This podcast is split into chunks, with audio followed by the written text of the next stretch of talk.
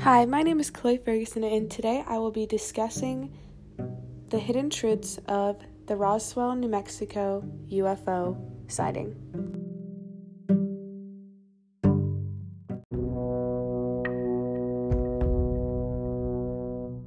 The sighting occurred in mid 1947 at a ranch outside of Roswell, New Mexico.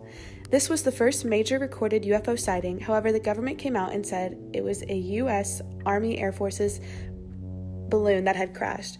There was much skepticism and disbelief with the government due to the rocky state the nation was in, just following World War II and into a new era of the Cold War.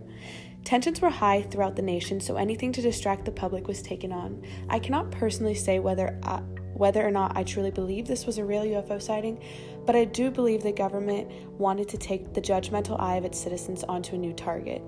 There was much secrecy during the Cold War and many things the government did not want the people to know, so this could have been staged and then lied about to raise even more questions.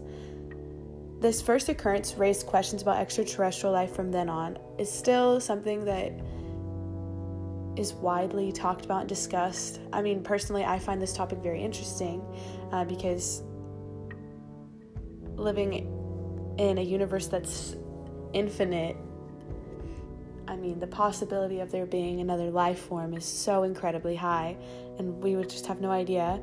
Um, and while it is fun to believe such beings exist, and again, as I do believe that they exist, that there is life in space, unfortunately, if we, if the government ever did discover new life form, um, I feel like they would never let their citizens gain knowledge of this fact.